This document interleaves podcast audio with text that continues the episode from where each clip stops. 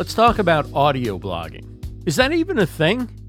Is there such a thing as audio blogging?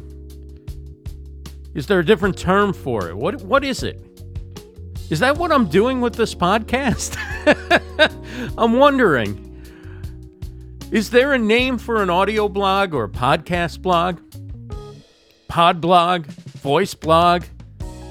Maybe podcast itself is the name. Because that's where I think this podcast is heading. This is the third recordings only episode since we launched about 10 days ago. Of course, the larger concept remains in play.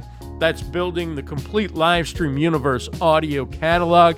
We started with 270 episodes at launch. I think, I don't know, I checked with Dave Jackson, the great podcaster, I believe. He said he never heard of anybody launching with more than, I think, 50 or 59. So maybe it's a world record. Anyway, we started with 270 episodes at launch. Now we are up to 400.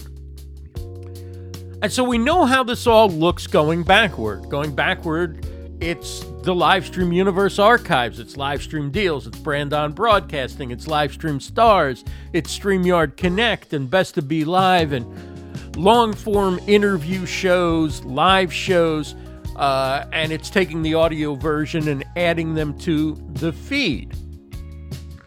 And the episodes from the past will be dated and situated in the feed based on when the video version was released, so that the top of the feed can be the living, breathing podcast that this is going to become, and already hopefully is.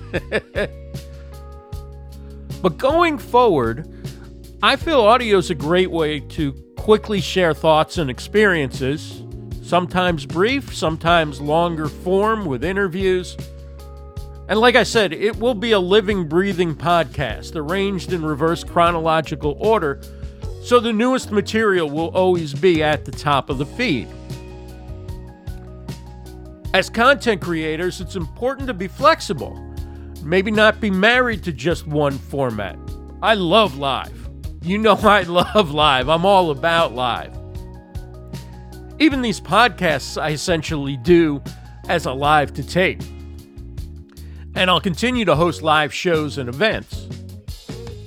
But that's not always the best way to share with you my personal experiences, my business journey. Most people are opting for stories and TikTok, reel style videos. I prefer something with a longer shelf life, higher quality audio, and not tied to social media. Sure, I share stuff in the stories and reels occasionally, more more the stories, and it's more images, and too often it's let's face it, it's largely to promote things or for branding. And not that there isn't that element of a podcast or anything else you put out in public. But this is something a little more personal. And I hope it's more of a conversation with you and it's something that you can take things away from uh, more so than what time the next live stream is or what's coming up on this or that platform. So I'm not going to put strict parameters around this new material in the podcast. I'm open to letting it become what it's meant to be. Some days I might even have two or three new episodes and then who knows, I might go days, even weeks without a release. With experience and your feedback, I'm sure a more consistent workflow will emerge. But I'm excited. I'm excited to have a place where I can share brief thoughts, micro content, but content that is in near real time and something that I think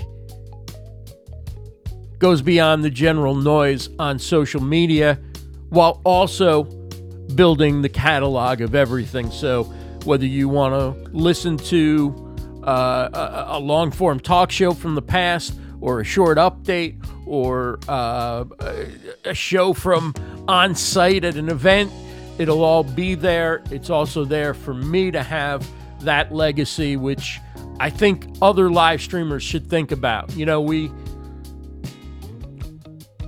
we often go live and we think it's live, it's in the moment, it's only real time, but there's value in our in our content both for people who want to explore it at another time, but also for ourselves to have some sort of handle on our entire output. And podcasters have this feed, and they have a media host, and they really own their content in a way that live streamers don't. And there's websites like Podchaser that organize that content so that everybody can kind of see what their output is. And that's another reason why I'm doing this feed. And I think other live streamers should think about converting your recordings, hence the name of the podcast, converting your recordings to audio, putting them in a feed, storing them on a media host, and taking complete ownership of it, knowing where that content is, and having a catalog of everything you've done. Thanks for listening. Please take a moment to rate and review this podcast on Apple or Podchaser. Help it get in front of more listeners. Links are in the show notes, but I think almost anybody listening to this knows where to go to find either Apple or Podchaser. Until next time.